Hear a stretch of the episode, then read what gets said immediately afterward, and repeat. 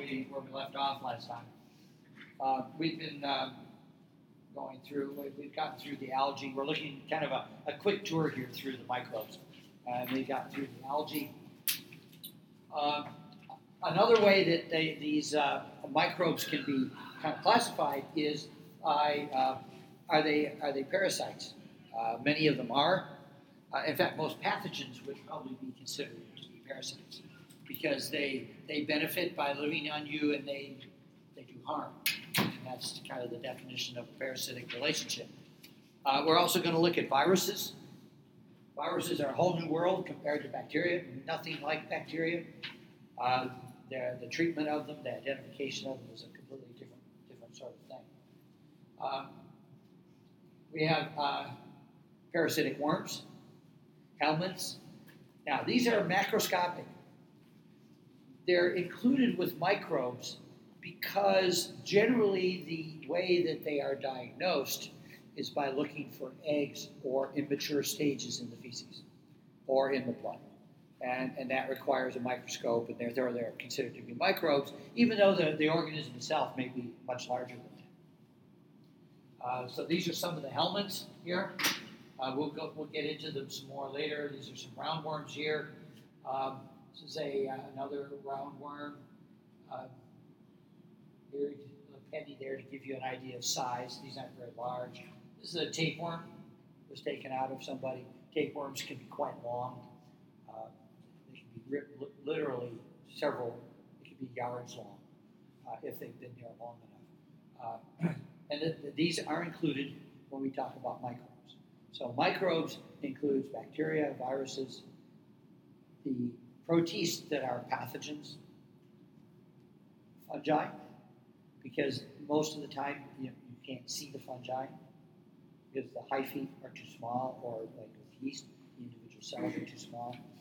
And then we also have uh, the helminths or worms. All of these are kind of lumped together under mi- microbes.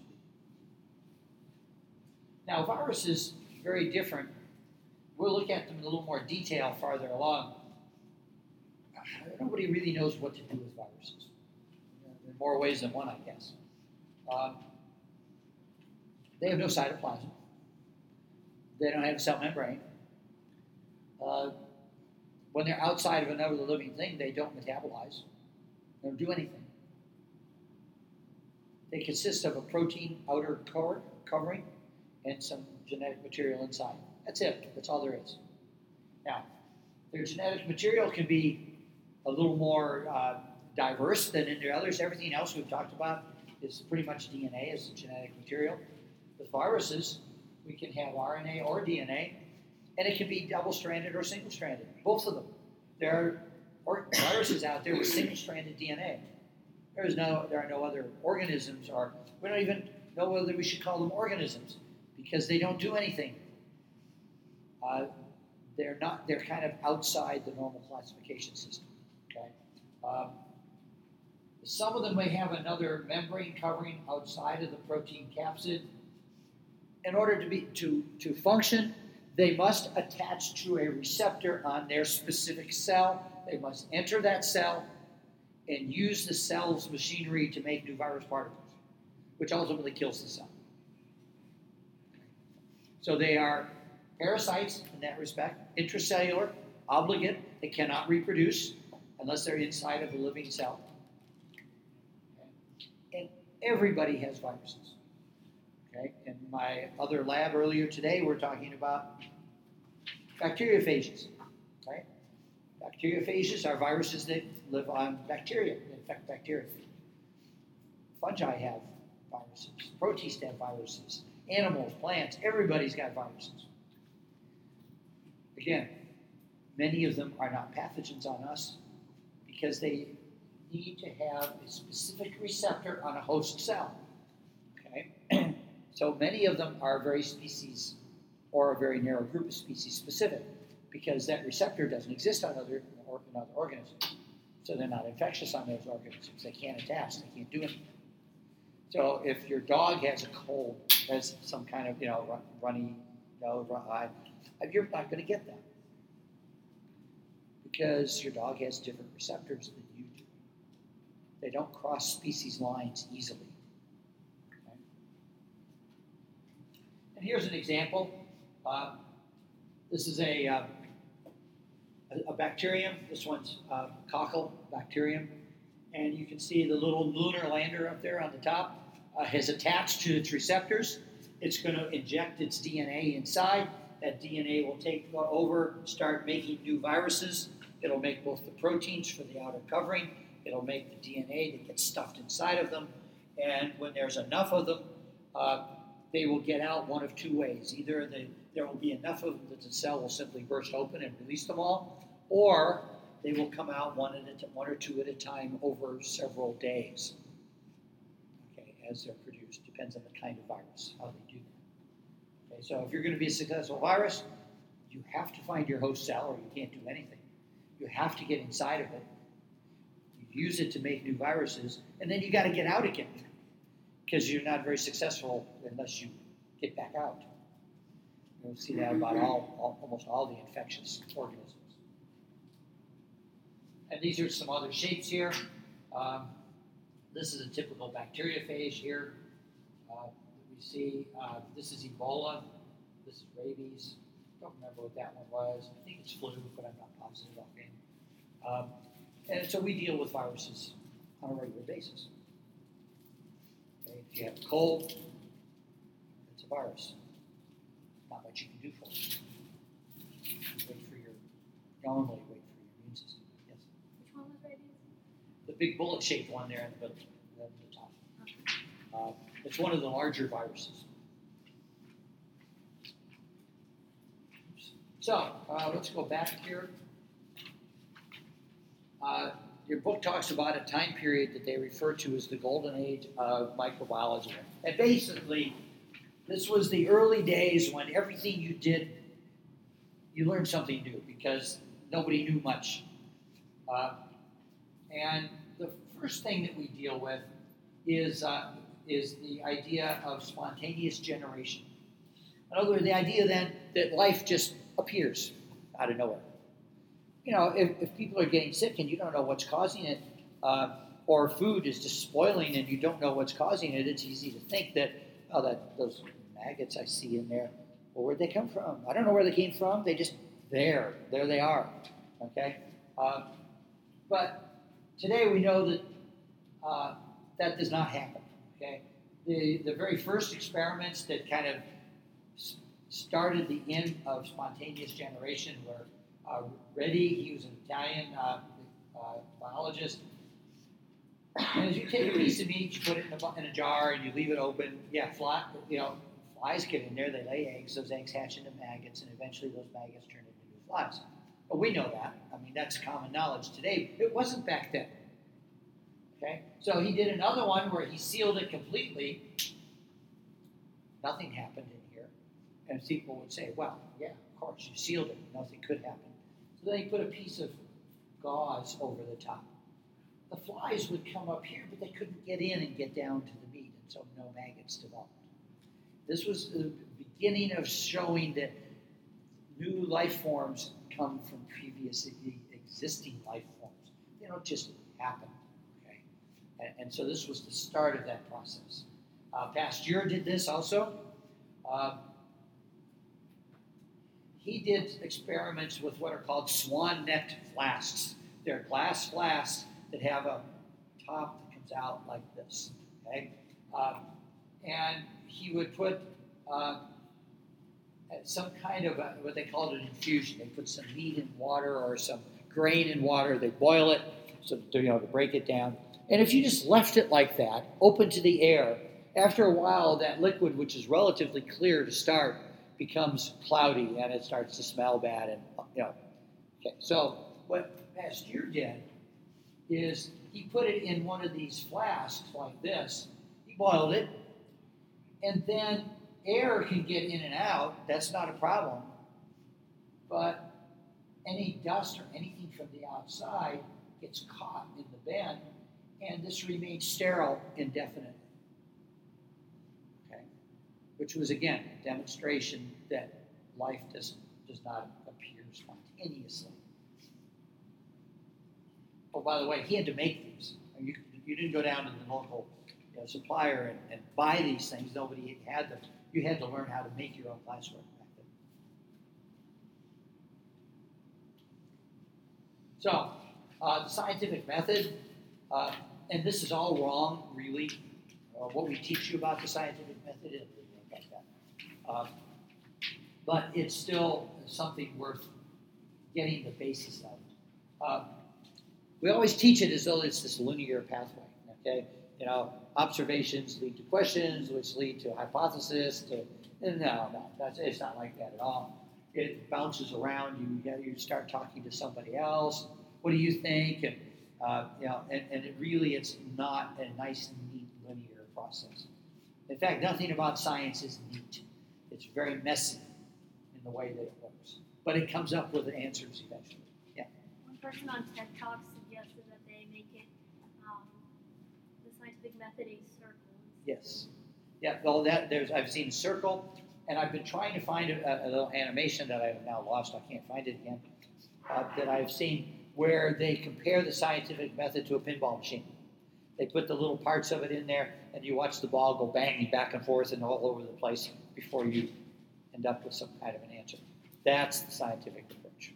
You, know, you talk to colleagues, you, you try something, it doesn't work, you go back to the beginning, you try something else.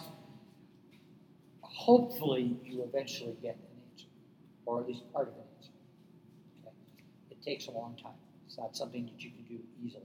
And, and it's gotten harder now because, well, a lot of the easy things have been done. You know, now you've got to get down in, in, into the details. And uh, not going to get a quick answer to things. Most studies take several years to come up with data, analyze the data. They present that. That leads somebody else to say, well, what if you changed this? What would have happened? And then they go and they do that, and they, you get more data and eventually you get enough data to get an idea of what's really, really going on. It's a slow process. But we do still, most of your textbooks are still teaching this old method here of observation leads to a question, question generates hypothesis, hypothesis is tested. Now that part is often true. Once you get to a hypothesis, you're going to test it in, in, in an experiment. If you are doing experimental research, there's also observational research. That's research too. Okay? Jane Goodall was not doing experiments with chimpanzees. She was simply watching them and recording their behavior and paying attention to what they did. That's research just as much as the person in the lab that's mixing chemicals and, you know, and all that. Okay? Because she was able to come to conclusions from that. Okay. And, and this is a, another way, this is from the textbook. Um, I would say that what you would really want to do, there are no straight, there should be no straight lines in here. They're, they all go everywhere. Um, if I can find that animation, I'll, I'm going to bring it in. I'm looking for it again. I know where I found it, but it's in a great big website with lots of pages, and it's hidden away on one of the web pages. I haven't been able to find it since. Okay. Now, the other thing that came after we got past this idea of spontaneous generation is the study of fermentation. Uh, started because of the wine industry in France. Okay? One of the problems was that they, they made wine and then it spoiled too quickly. It didn't keep in the bottle for very long. And they wanted, the, the, the people who, you know, the, the vineyards wanted to know, what can we do to better shelf life. Okay, essentially, is what they're looking for. Um, some people thought air caused it. Others said there were living organisms. Nobody really knew what fermentation was. Okay, so they funded some research.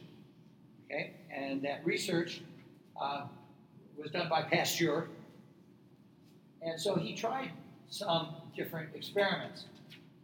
Uh, he put it, uh, the uh, grape juice, it was heated enough to kill the microbes that were in it put it in a flask, you seal it, nothing happens. It, no fermentation.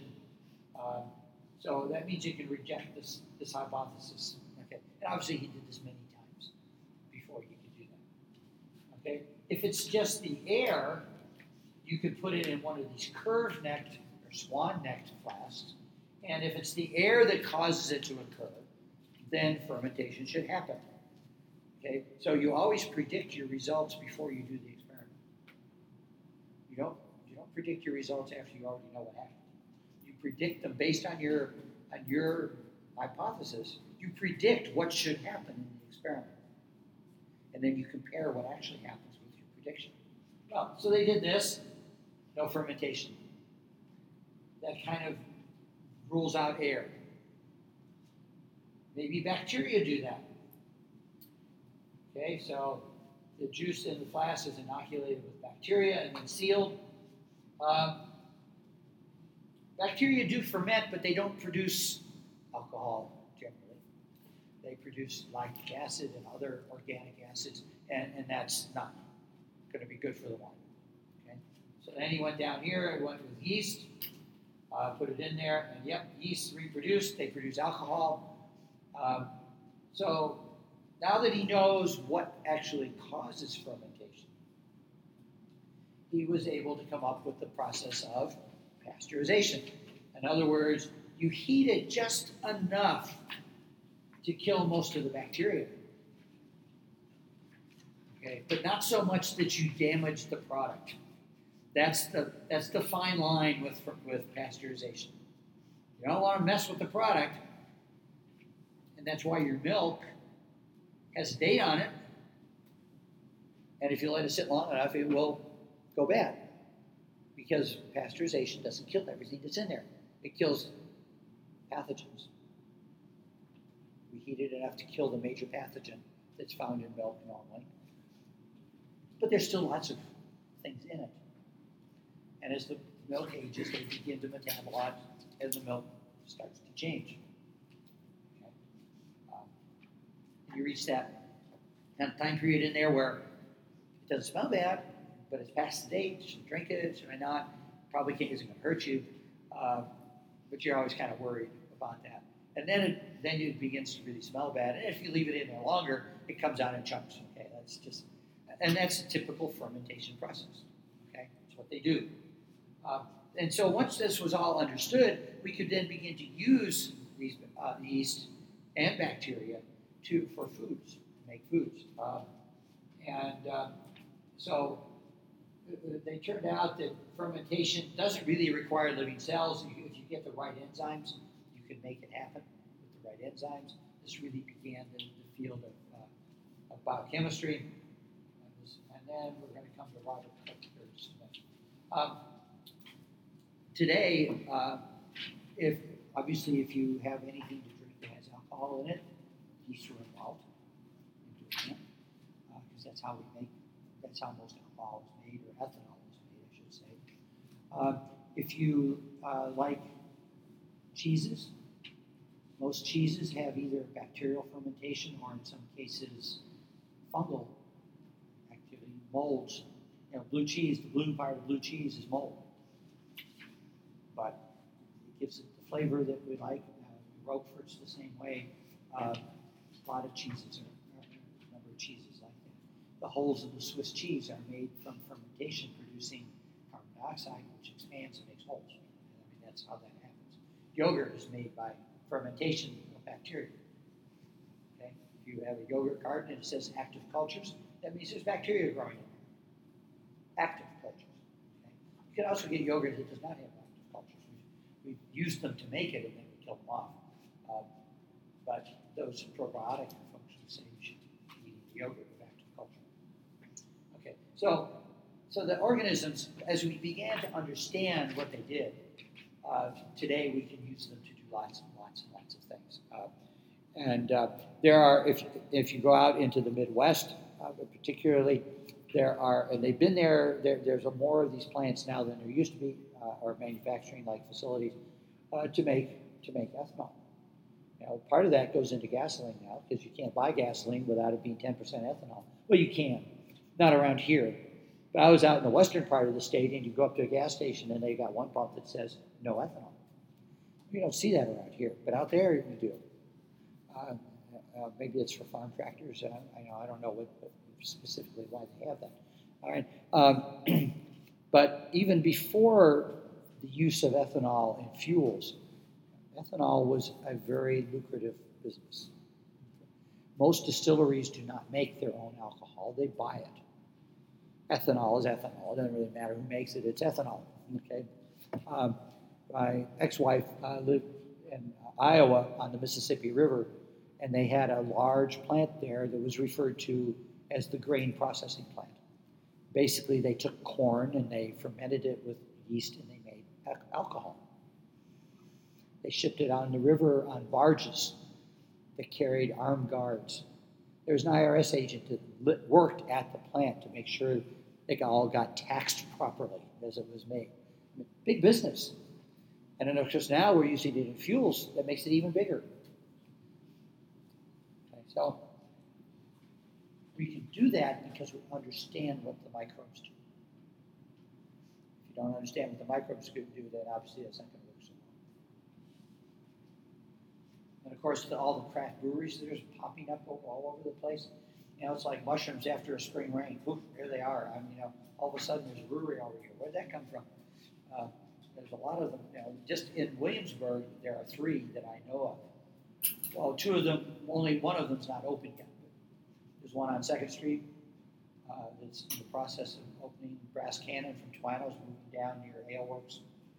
Uh, and so, you know, Williamsburg's not a big also have a distillery in Williamsburg, well, actually in New York County. Uh, but there's going to be another distillery in Williamsburg. Uh, so, you know, this is big business. But now, again, we're moving from the mass produced to producing small quantities and smaller, uh, smaller areas. All right. Now, Robert Koch. Some people pronounce it Koch. Uh, he's German. His, he is important, well, for several reasons.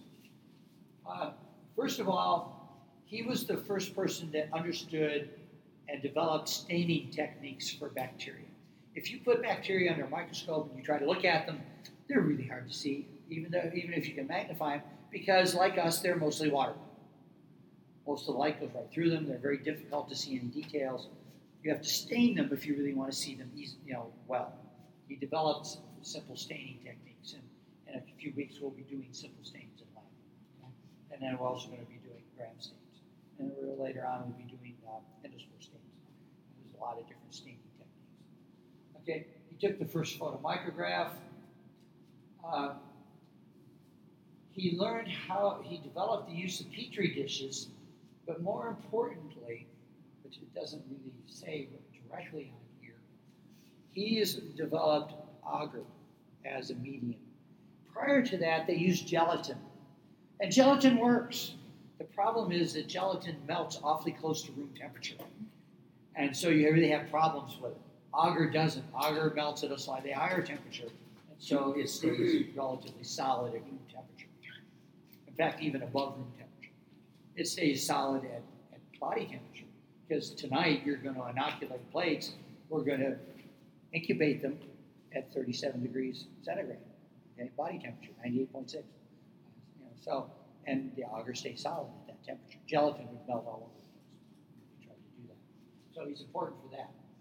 Uh, he learned how to do a transfer bacteria from one medium to another. Uh, and so generally, what, this is kind of what some of you will see next week on your plates that you make tonight. You see all different kinds of bacteria growing up. How do we know that they're different ones? Well, the colonies, each of these is a colony. Generally speaking, a colony starts from a single bacterial cell or maybe just a few. And as it grows, it spreads in a circular manner, roughly circular. But each of these has different characteristics. Some are different colors. This one's very white. This is kind of milky. This one's this one's very tiny compared to the others.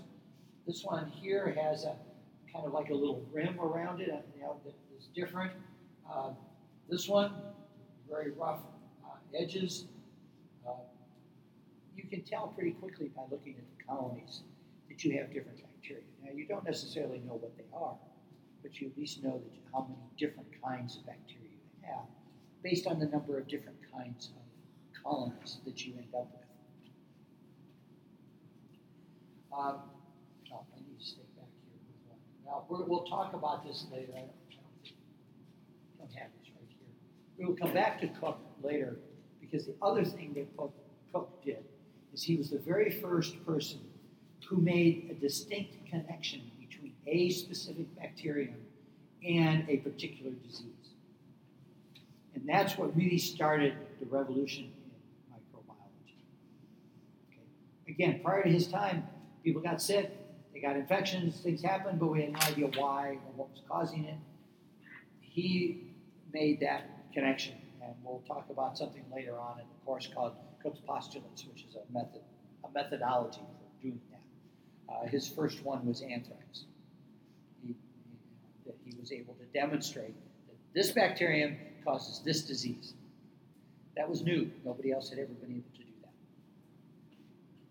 that. Okay. Um, how do we prevent infection? There's been a whole list of people. Don't worry about memorizing these names. Um, but, I mean, back in the old days, physicians didn't even wash their hands. They'd work on one person and say, okay, off with us, bring the next one, dive right in. Not, not so great. They didn't know. Well, maybe they should have known, but they didn't. Um, if you watch, and I, I, think it's on, I, I don't know if I'm going to have time to stay up late enough to watch it, mainly because I tend not to get enough sleep, so I shouldn't stay. But anyhow, PBS this weekend, they're starting a series on uh, hospitals in the Civil War. It, it's set in Richmond, and it has to do, and I'm sure it's very dramatic, much more dramatic than it really needs to be. But you will get to see some of the techniques that were used. Okay, battlefield surgery back then was slap him on the table if he's got an injury in his leg. We can't prevent infection. We have no means of doing that. Just hack the leg off, sear the end so it won't. You know, throw a bucket of water over the table and put the next one down and go to work. That's what they used to do. Okay. Well, now we know that's not so good. Okay. Uh, hand washing really helps. Uh, Lister developed uh, was the first to use an antiseptic. Uh, he used a very strong antiseptic called phenolic acid, um, which actually damages tissue to some degree, but it basically sterilized it. And he found that he had a lot less problem with people dying after surgery from infection with that. Um, of course, Nightingale and the whole nursing profession to take care of people. Um, man by the name of Snow, you're going to run into him in lab later in the semester. He's the one who's the very first person who, who we would call an epidemiologist, figure out how a disease spreads and how to stop that. That's a really interesting field. Um, we get into immunology with vaccines. Uh, Jenner, we'll talk about him a little bit later, um, with the first smallpox vaccine. Actually, it was cowpox that he used, but it worked because it was close enough relative to smallpox. Uh, and then we get into chemotherapies. Uh, and the key to chemotherapy, well, the magic bullet was antibiotics at first. Today that's a problem. But back when they first came out, penicillin, that was the answer to everything. Okay? Uh, that's chemical therapy, chemotherapy. That was the beginning of chemotherapy. And the key to that is what we call selective, uh, uh, kind of a selective ability to kill the pathogen without harming the host. That's, that's what you're after when you do that. Um, worldwide, there's an increasing number of emerging diseases. Uh, West Nile virus, about about 12 years ago. It was the first introduction in the United States in New York City. It has since spread over the entire country. It's endemic to Virginia. We don't get a lot of cases in Virginia, but it is here. It's mosquito transfer. Uh, birds are the reservoir for it. Uh, we have, uh, of course, hepatitis, particularly hepatitis C, some encephalitis diseases. Uh, here we have ehrlichiosis, which is transmitted by ticks. Uh, SARS, that was probably about 10, 12 years ago. I don't know the exact date. SARS is sudden acute respiratory syndrome. Uh, started in, in China. Quite a few cases in Canada. Canada actually stopped people from traveling from that part of China until they, because people were getting this, they were dying, and nobody knew what it was. That's the scariest thing in, in, in the medical field. People are getting sick and they're dying, and we have no, we have absolutely no idea what's causing it. West Nile was like that at first too. West Nile comes from Africa. How did it get here? Nobody really knows. Mosquito born. Maybe the mosquito got in an airplane, managed to, you know, stay hidden, off of Kennedy, you know, started flying around, find things to bite. We don't know. It doesn't matter. It was it was here uh, by then. Um, also an increasing number of drug-resistant strains of bacteria. We will have a couple videos in lab about that. Um, and I think I will just kind of skip through these. Uh, yeah, we use them for years uh, for baking. I mean, if you wanted your bread to always be like crackers, then we could not use yeast in baking. But you know, we like people like bread that's softer. Okay, and that's not just here. That's that's pretty universal. Bread is, is you find in many many cultures. Bread, cheeses. Uh, at one time, they would put moldy bread on wounds or mold from a tree, tree moss, they would put on a, on a wound. Antibiotic, essentially, they had antibiotics. Often, uh, on moldy bread, besides the typical bread mold, you often get penicillin growing on it as well. And so we didn't know why it worked, but you know, very experimental. Uh, you can also use them for bioremediation. When we have oil spills, there are bacteria they put in the water that actually feed on petroleum in the water and help get rid of it, some of it. They don't get rid of all of it, but they help. So this is introduction to microbiology. Okay? Um, I'm going to go ahead and start into the next lecture. We have about 15 minutes left. Uh, but this kind of gives you an overview of some of the things we're going to be. Uh,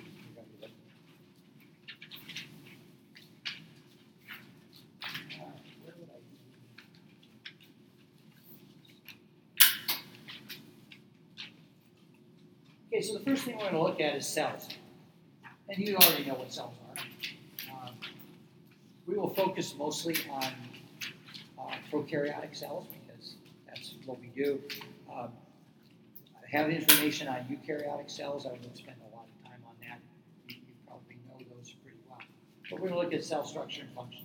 So, in, in the, the process of life occurring, there are several things that uh, that are characteristic of life. Life, you know, living things grow, develop, they reproduce, they are responsive, they have metabolism, and all of this is done on a cellular level. Cell is the basic unit of living organisms. Okay, uh, you work only because all of the cells in you work together to make you work. When they can't do that, then it's all over. Okay? So we have, really want to understand about cells. And uh, I'm not going to uh, go over the table here. This is uh, all all uh, eukaryotic organisms do these, and archaeans and bacteria.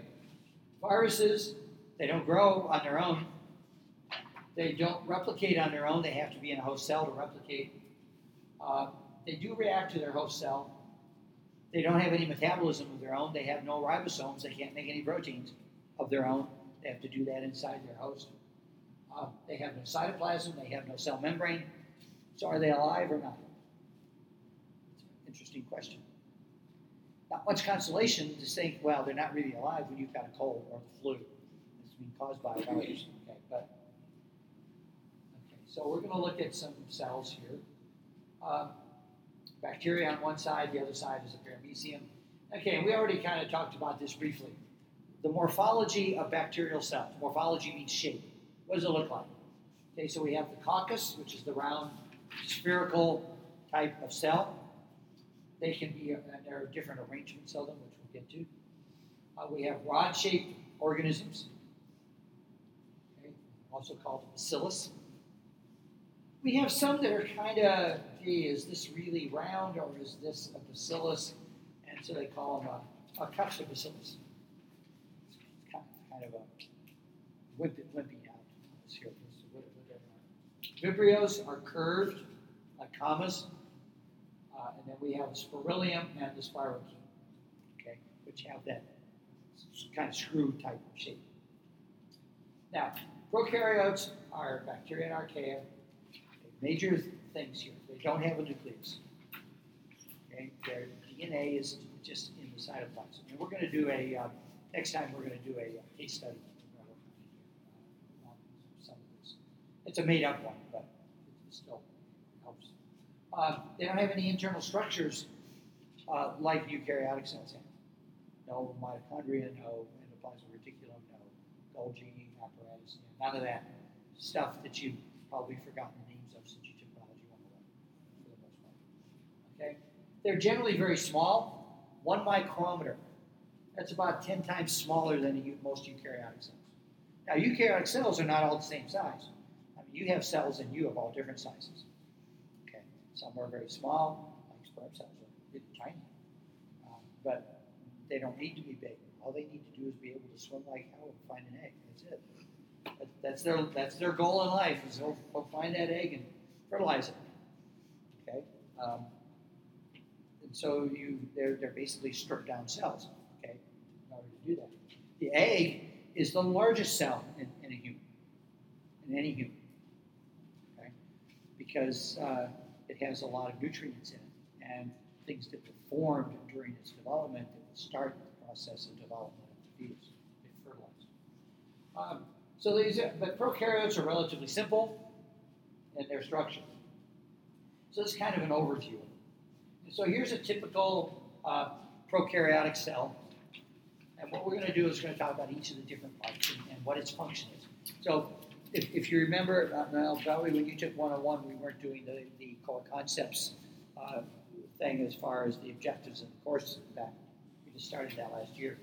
Um, core concepts in our general biology now, and this is relatively statewide as far as community colleges, are that our evolution, the uh, energy flow and material movement in cells, information storage and flow in cells, structure and function, that structure and function are connected, uh, that living things operate as systems, as a system.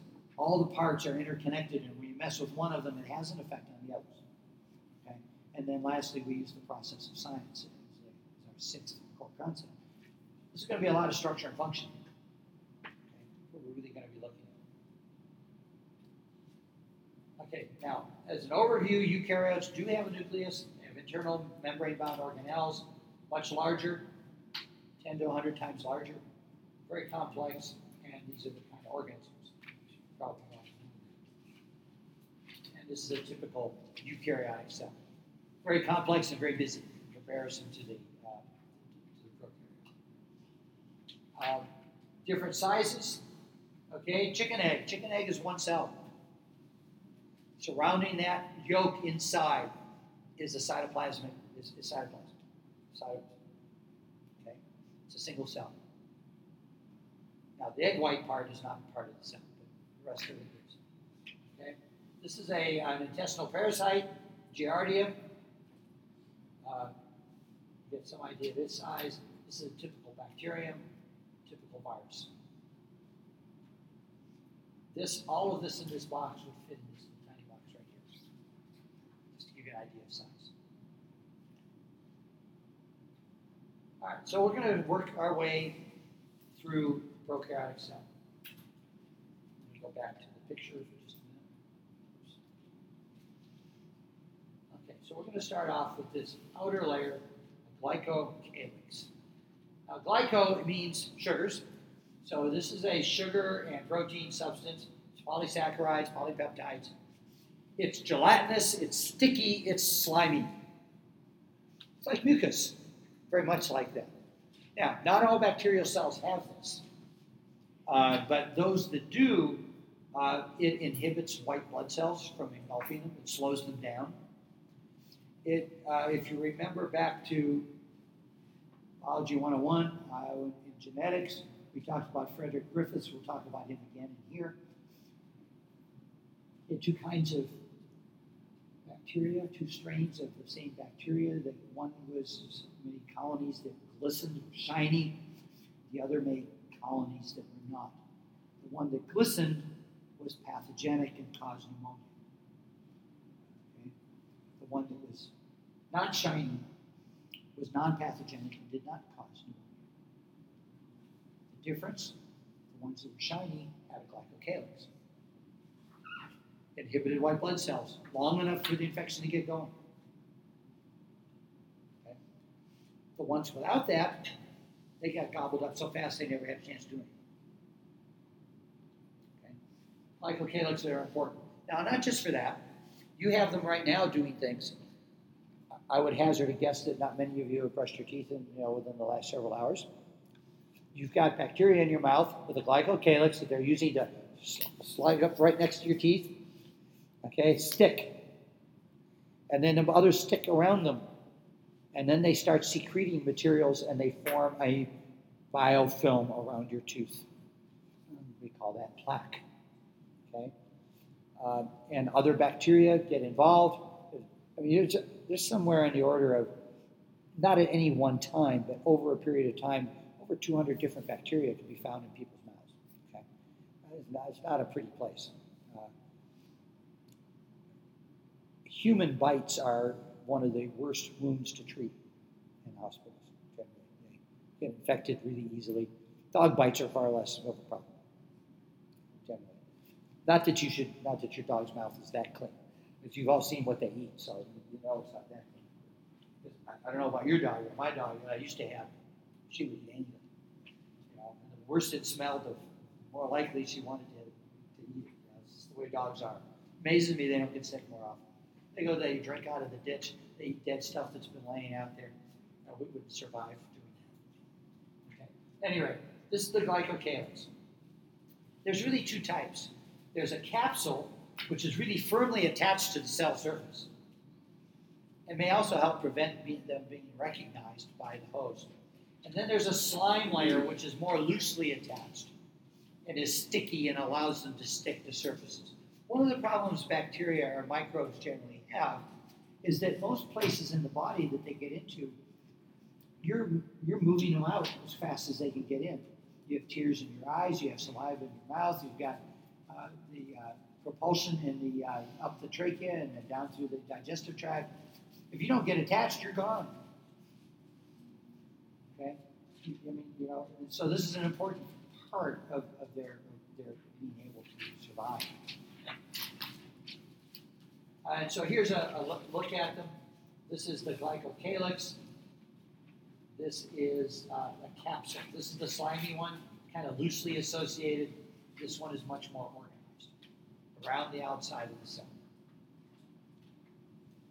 Now, many bacteria have flagella, and obviously these are for running around, okay, for movement. Uh, they're generally fairly long. Not all bacteria have them. Now, their structure is very different from flagellum in a eukaryotic organism. Here's a picture. I'll go back to that other one. Uh, so this is the cell wall. This happens to be a gram-positive organism. This is the cell wall. This is the cell membrane. This is the attachment of the flagellum through the membrane and through the wall. These are kind of like little motors down here. And then you'll notice it has a hook-like arrangement. So it comes out and it and it goes uh, as it comes out, it goes like this. Okay? Now, when that rotates, it's not like the pictures you've seen of the sperm cells swimming around, know, waving, their tails waving. Here, what happens is this thing rotates, so around and around, and this is what generates the. This is unique to to uh, bacteria. This is a gram-negative one down here. Uh, same basic arrangement. It's got more layers it has to go through. We're going to talk about cell walls more. Uh, why that is. So they have a filament and a hook. The basal body is what attaches them and anchors them.